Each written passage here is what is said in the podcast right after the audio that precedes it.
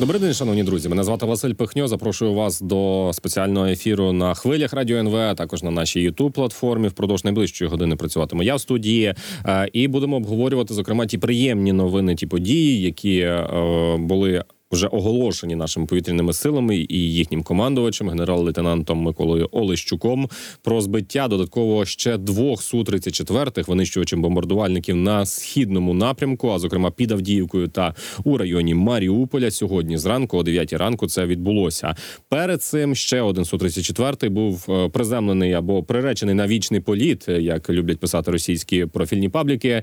е, О першій ночі там же на східному напрямку. Власне, зараз російська авіація надзвичайно активна, але надзвичайно активні і наші протиповітряні сили е, щодо неї. Про це і не лише будемо далі говорити, але насамперед, звісно, будемо говорити далі про ситуацію в Красногорівці, е, про яку вчора третя штурмова бригада оголосила, що відбила цей населений пункт або радше вигнала із е, частини цього населеного пункту росіян, які два дні тому туди заходили. І увага, я говоримо про. Красногорівку, та котра поближче до Мар'їнки, тому що так склалося, що в Донецькій області не єдина Красногорівка. У нас є одна Красногорівка відома біля Авдіївки, а друга поближче до Мар'їнки. Так, от про неї далі говоримо із Володимиром Фокіним. Позивний Фока. Це командир третьої штурмової роти, першого штурмового батальйону третьої окремої штурмової бригади. Багато цифр, але знаєте, це саме той підрозділ, один із тих підрозділів, який брав учора е, участь е, у відбитті ворожих атак на Красногорівку. Е, Мої вітання вам, Володимире. Доброго дня, вітаю. Е, Давайте ми найперше справді розпочнемо із обговорення значення су 34 ось такого збиття, тому що ну дуже багато вже літаків за останні два тижні. 13 бортів було приземлено, і буквально сьогодні. Так, це по суті, що можна сказати, в якійсь мірі ваш напрямок від Маріуполя до е, тієї ж Красногорівки. Е, це по прямій там кілометрів 80-90, Напевно, що е, Авдіївський поблизу Авдіївки, е, те, що збиті були су 34 це теж дуже поруч до вас. Е, багато літаків збивають. Та від чи відчуваєте ви, що від цього росія, російська авіація справді страждає? Що вони менше, скажімо, почали скидати авіаційних бомб, чи, чи ні? Чи такого немає? Ну, дивіться, насправді з одного боку це дуже добре, що врешті-решт ми почали збивати ворожу авіацію, Е, але ефекту на даний момент як такового від цього немає. Тобто росіяни зараз активно продовжують використовувати фаби, е, використовувати ракетні обстріли. Е, Тому зараз на даний момент ще не відчувається, що їх авіація послабшала. Але ми сподіваємося, якщо ми продовжимо так само нищити їх літаки, то в найближчий час ми будемо відчувати певну зміну, скажімо так. А от якщо порівнювати це цю ситуацію з тим, що відбувалося в Авдіївці, до прикладу, так тоді ледь не до 100 кабів скидалося по всій лінії фронту, і близько 60 йшло по Авдіївці в такі найгірші дні. То зараз е, ця кількість скидів менша. Е, Ну, дивіться, в Авдіївці в гірші дні безпосередньо по самій Авдіївці було відпрацювання від 80 до 120 кабів е, на добу. Ось, але в чому проблема була саме Авдіївки? Тобто наші сили були зосереджені е, безпосередньо в самому населеному пункті, який вже був там напівоточений з двох флангів. Тому, скажімо так, площу, яку треба було охопити росіянам своїм бомбардуванням, вона була досить невелика, і концентрація саме кабів на цьому напрямку була надзвичайно висока.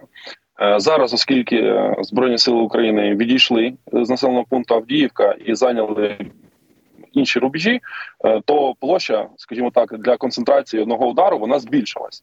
І, скажімо так, ті самі 80 е, там 120 кабів на добу, які приходились безпосередньо на населений пункт, вони зараз розтягнуті по всій лінії оборони. Е, Далі, щоб додати до саме кабів, то у росіян їх дуже багато. Е, Як з цим на даний момент боротися ефективно відверто, ми поки не знаємо. І, і кількість кабів настільки велика, що вони можуть собі дозволити працювати як контрбатарейною боротьбою по нашим розрахункам 120-х мінометів, по нашим розрахункам БПЛА. Тому це на даний момент дуже велика проблема.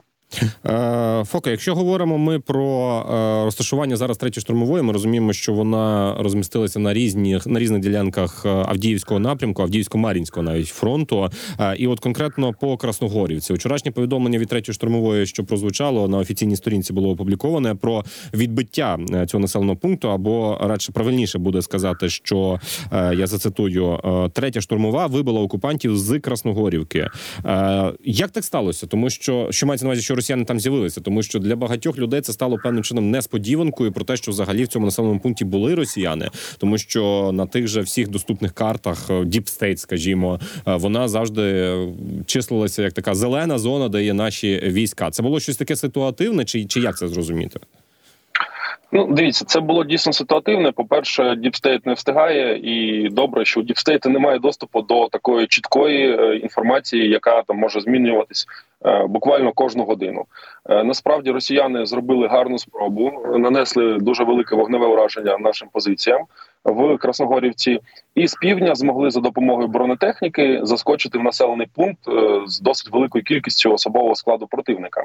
Це їм вдалося навіть не дивлячись на мінні поля, тобто там було декілька одиниць ворожої бронетехніки, яка підірвалась. Піхота спішилась і просто продовжила бігти в населений пункт безпосередньо з півдня, і їм вдалося застрибнути на дві вулиці і закріпитися в чесній забудові в чесних домах. Тоді що відбувалося далі? От якщо можна деталізувати ось ці бої по відбиттю Красногорівки, те про що вчора бригада офіційно повідомляла. Е, не буду прив'язуватись до дат е, та коли було uh-huh. яке розпорядження. Думаю, ви мене чудово зрозумієте. Але коли прийшла інформація про те, що противник безпосередньо застрибнув населений пункт, терміново було прийнято рішення перекинути частину підрозділу на Красногорівський напрямок в зону відповідальності однієї з бригад, в якій було там, яка провалила трішки фронт. І провести штурмові дії, саме зачистити дві вулиці, досить велику кількість будинків, точну кількість знову ж таки казати не буду. Нас вулиць також е, ізолювати ворога, знищити його і відновити втрачене положення. Це було зроблено терміново. Е, саме третя штурмова рота першого штурмового батальйону була видвинута на Красногорівку за підтримкою інших сил. Називати також не будемо оперативно. Дуже провели рекон. Увійшли в взаємодію і розпочали безпосередньо штурмові дії. Та піхота, яка застрибувала в Красногорівку, вона була дуже добре підготовлена, дуже добре вмотивована. Е, кожен росіянин там робився до останнього. Полонених е, взяти взагалі не вдалося. Тобто, там буквально кожен військовослужбовець е, до останнього реально бився, і там були велетенські надважкі бої за буквально кожен будинок. Тобто, вибити було занадто складно їх, якщо говорити відверто. Плюс по радіостанціям росіян, які були чутні, тому що хлопці були буквально. Впритул до будинку е, їх завжди підтримували. Казали, все підмога близько. Там вже до вас 100 метрів. Наші резерви йдуть. Техніка йде. Не здавайтесь в полон, викликайте вогонь на себе, наводьте артилерію. Тобто їх морально усіляко підтримували. І росіян це добре вдавалося, не дивлячись на те, що усі підступи можливі резерву е, також були заблоковані нашими підрозділами та суміжними.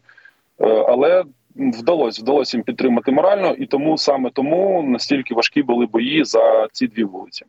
Товариство, я нагадую, що ми спілкуємося із е, Володимиром Фокіним, е, котрий є бійцем третьої окремої штурмової бригади, е, позивний Фока, котрий є командиром також третьої штурмової роти, першого батальйону третьої ШБР, яка відбивала Красногорівку. Про що ми власне зараз говоримо у прямому ефірі? До речі, закликаю вас ставити якісь запитання, можливо, уточнення. Щось хочете дізнатися більше від бійців третьої штурмової. Ми для вас відкриті у Ютубі для того, щоб ставили ці запитання.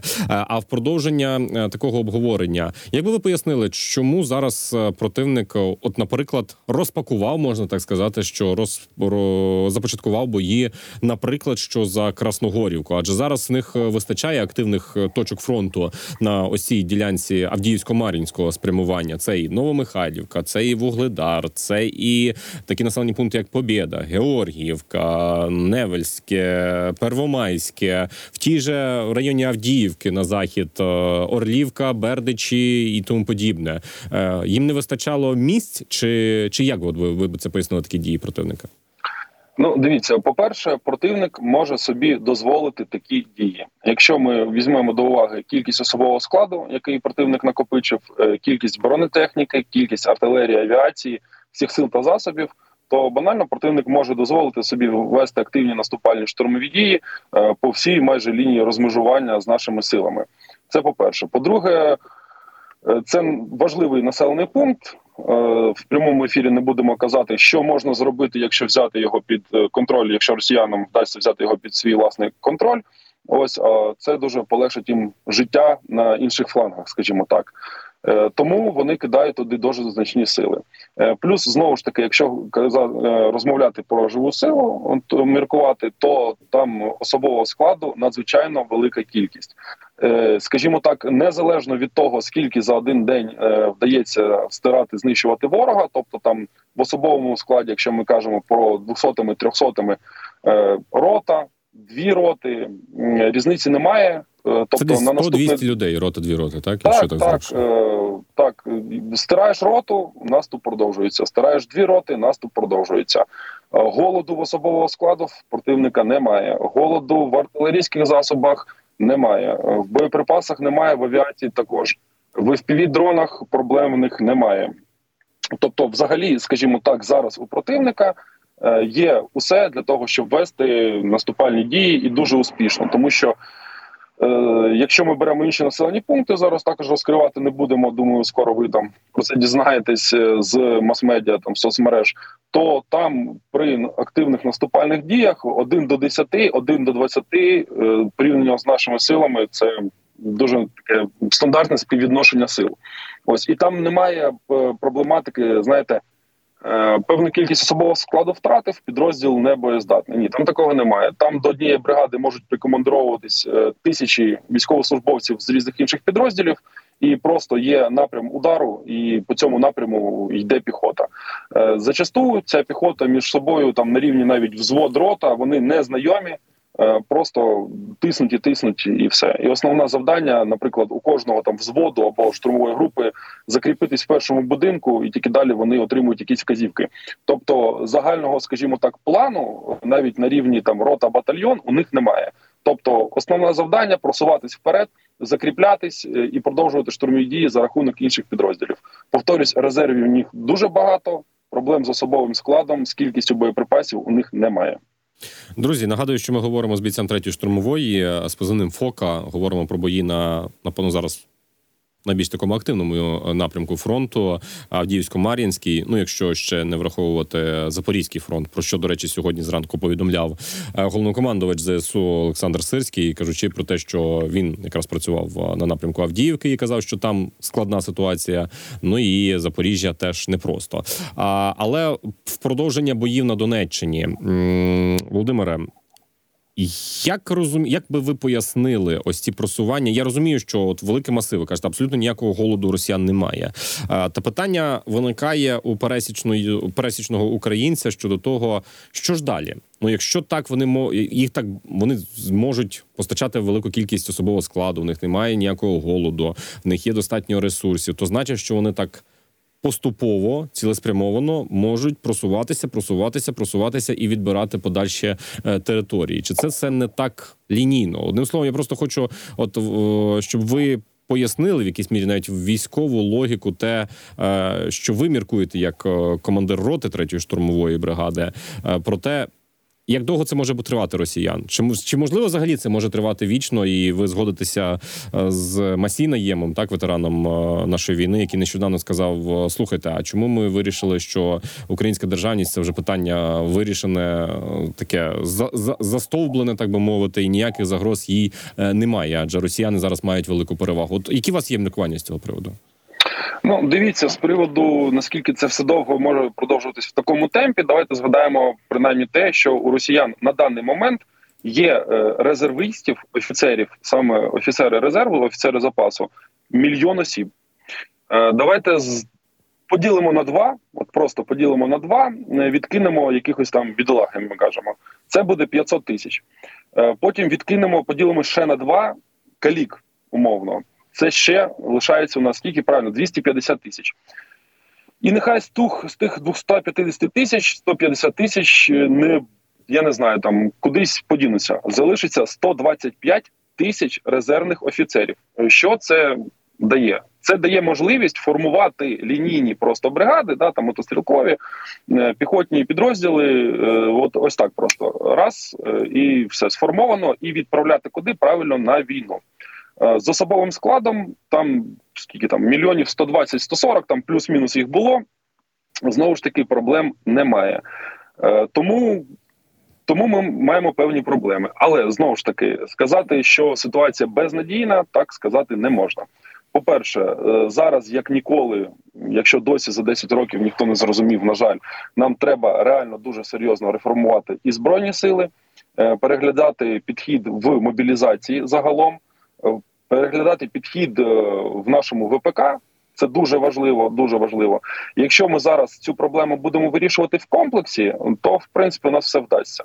Е, навіть не дивлячись на те, що перевага росіян наразі є і в артилерії, в авіації, там в техніці, і в особовому складі. Давайте так безкінечно особовий склад приходити на лінію бойового зіткнення і там вмирати не зможе. Все одно будуть е, певні паузи. Е, зрозуміло, що резервів там достатньо. Зрозуміло, що таких хвиль активного наступу може бути ще декілька. Це точно. Там, де, наприклад, була втрачена Авдіївка, але це там взагалі окреме питання. Але знову ж таки працювати з цим можна, якщо а не розводити паніку, і б реально реформувати все те, що є у нас в країні. Якщо реально перевести країну нашу повноцінно на військові рейки, і якщо усією країною це і, скажімо так, наші люди, да, українці, і влада наша, і все інше мобілізується, і всі будуть працювати на перемогу. Якщо вся країна в цілому е, захоче перемоги, ми її отримаємо. Повірте мені. Нагадую, що ми говоримо з бійцем третьої штурмової з позивним Фока е, про ті бої, що зараз відбуваються на Донеччині. Зокрема, безпосередньо е, підрозділ, який очолює Фока, це третя штурмова рота першого штурмового батальйону. Вони брали участь в відбитті Красногорівки поблизу Мар'їнки. Ось ось на днях, про що вчора було заявлено е, на офіційному пабліку третьої штурмової бригади, що перший та другий батальйон е, брали участь у відбитті цих атак. Е, е, говорячи про ту ж Красногорівку на Донеччині, е, скажіть, а я просто бачив осінтерські зведення, що навіть супутника, ну це не не складні інструменти. Супутник там купити за 100-150 е, доларів доступ до нього, і можна побачити ті фортифікації, які набудували, наприклад, за час е, АТО і операції об'єднаних сил в районі Красногорівки, тому що це такий нерухомий фронт з 2014-го, по суті, щороку. Осінтери кажуть, з півночі та сходу Красногорівці ок. А от південний схід, там де противник здійснив прорив які довелося ліквідувати треті штурмові, там не все гаразд було із е, фортифікаціями. Це навіть видно з супутника. Чи відповідає це дійсності? Е, е, чи взагалі що є зараз причиною такого поступового просування Росіян на Донбасі? Тому що дуже дуже багато розмов про фортифікації. От з вашого з вашої з вашого погляду, з вашої точки зору, Володимира, як воно є і як би воно мало би бути? Ну, дивіться, плюс-мінус, якщо ми кажемо про те, що ми можемо побачити зі спутника, то так воно насправді і являється. Це інформація досить відкрита. Е, По перше, фортифікаційні споруди, які будувалися в 2014 році, це одне. Вони якісні без питань, але вони були е, розраховані під е, умови війни, яка була там в 14, скажімо, 15, 16 роках і так далі. У нас зараз війна технологій скиди, про які раніше ніхто не чув, fpv коптери, про які також ніхто ніколи не чув, е, каби в безкінечній кількості. Тобто, якщо ми хочемо перемоги, ми маємо бути по всіх фронтах на крок попереду від противника. Е, ми не можемо дозволити собі воювати там піхота на піхоту, скажімо так, просто банально тому, що піхоти супротивника набагато більше, там в десятки разів, скажімо так. Е, це по перше. Тому проблема комплексна. Е, комплексна проблема в сучасній війні е, потребує сучасних рішень. Тобто, зараз, е, скажімо так, нам треба знову ж таки провести реформи. Є там у інженерних підрозділах згідно там статуту СРСР якісь норми, як потрібно будувати, скажімо так, лінію окопів. Якщо ми беремо просто окопи, да накопані, накопані, навіть якщо вони там обшиті, оббиті, все таке, то в умовах сучасної війни це просто як то так скажемо, мишеловка для нашої ж піхоти. Ти сидиш в окопі, прилетає коптер зі скидом, скидає на тебе вог або гранату, потім прилітає FPV, все таке інше. Тобто треба робити перекриття якомога частіше. Це знову ж за собою тягне, що правильно час та ресурси, які треба на це витрачати. Але це реально це можливо, якщо знову ж таки переглянути саму систему фортифікаційних споруд. Якось так. Це щодо нових фортифікаційних споруд, старих або ті, які не встигли зробити. Е, Тут знову ж таки беремо приклад з росіян. Багато в чому з росіян реально можна брати приклад, наприклад, Бахмутський напрямок, там де ми е, майже рік е, проводили активні і оборонні дії, і наступально-штурмові. У росіян є лінія бойового зіткнення, де вони з нами там просто рубляться не на життя, а на смерть, там де ми їх нищимо і просуваємось вперед. І за 10-15 кілометрів в глибину вони будують велетенську фортифікаційну лінію, там фортифікаційні споруди, дуже якісні, дуже великій кількості, в декілька ліній оборони. Знаєте, як то кажуть, книга пише. А як їм це Тобто- вдається? От я одразу уточню. Ну 10-15 е, кілометрів до фронту це ж дуже близько. От зараз можна почути такий аргумент е, в наших навіть е, військово-цивільних адміністраціях, що мовляв, е, хто туди техніку дасть. Нам для того, щоб копати, ну в сил підтримки, які відповідальні в ЗСУ за те, щоб е, робити ці укріплення. А в них немає такого масиву техніки, ескаваторів, тракторів і тому подібне. Потрібно вкладати якісь угоди з фермера, наприклад, брати цивільну техніку е, в оренду, так Е, і ніхто не хоче давати свою техніку за 10 кілометрів е, до фронту, тому що велика великі ризики того, що її знищать. Чи як це роблять росіяни? Давайте тоді- повернемось до риторики. Яка риторика у росіян була, коли ми штурмували населений пункт Андріївка, брали там полонених? У них риторика яка? Якщо паде Андріївка, малесенький такий населений пункт, то паде мінімум там Донецьк з Луганськом. Це їх риторика. Якщо вони програють на Україні, е, то це смерть для всієї Російської Федерації. Це риторика росіян. Що вона дає? Вона там в комплексі з іншими засобами мотивує те населення Російської Федерації, яке є, е, бодай його частину, йти на війну, е, вбивати нас, українців, захоплювати наші землі, знищувати наші будинки. Так яка риторика у українців України? Е, Де той Арестович? Е, Ракети скінчились е, там півтора роки тому. Ракети літають. Всі ржали там. Айга, русські долбойоби, мангали, перепрошую, варять на техніку Ну, проти впівдронів. Можу сказати, ми в прямому ефірі. Так, так, я, я, я дуже я дуже перепрошую, але тут емоції. Що ми робимо зараз? Правильно, росіяни росіяни почали використовувати FPV-дрони, Ми варимо мангали. Тобто, так хто менш підготовлений, скажімо так, і у них риторика і позиція така, що вони хочуть е, перемоги в цій війні. Вони хочуть нас знищити і роблять для цього, якщо не все, то дуже дуже велику кількість, ем, скажімо так, дій. А у нас риторика контрнаступ, росіяни закінчуються, все закінчується, танків в них не лишилося, нічого немає. Е, І тут проходить там 3-4 місяці, і ми бачимо по всій лінії бойового зіткнення, як росіяни переходять до наступальних дій, причому на деяких напрямках дуже успішно. Ось чому у них там щось виходить краще ніж у нас. Тобто, нам потрібно більш таку жорстку комунікацію будувати. Е, Звичайно, звичайно, це має бути, скажімо так, е, всеукраїнський спротив. От просто спротив всієї країни, бажання всієї країни, е, всього населення, усієї влади там органів управління перемогти в цій війні. От у нас е, там з минулого року залишилось за 17 мільярдів гривень, які не використані на дороги.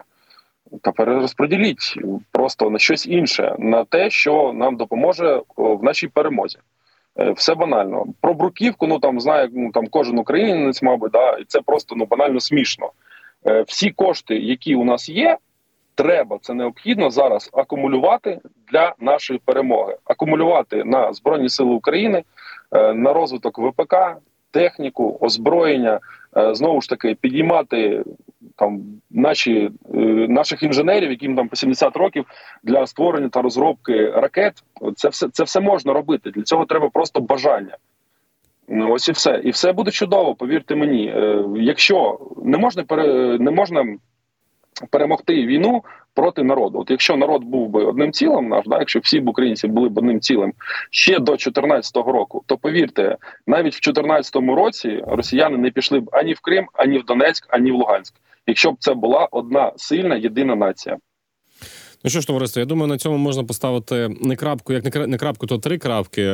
Послухавши думки від нашого військового, який е, от от так би мовити, вийшов із боїв е, важких за Красногорівку, про які вчора офіційно повідомляла е, про відбиття цього населеного пункту частково е, зайнятого росіянами. Красногорівка, котра поблизу Мар'їнки на Донецькому напрямку. Про це і не лише ми говорили із Володимиром Фокіним, позивний Фока, котрий є командиром. Третьої штурмової роти у складі першого штурмового батальйону третьої окремої штурмової бригади, яка, як відомо, зараз нас е, працює на Донецькому напрямку. Я вам дякую, Володимире, що ви знайшли можливість долучитися і долучилися до нашого ефіру. Залишайтеся, друзі, з нами. Е, Ефір Радіо НВ триває на черзі новини. А далі повернемося до цієї студії.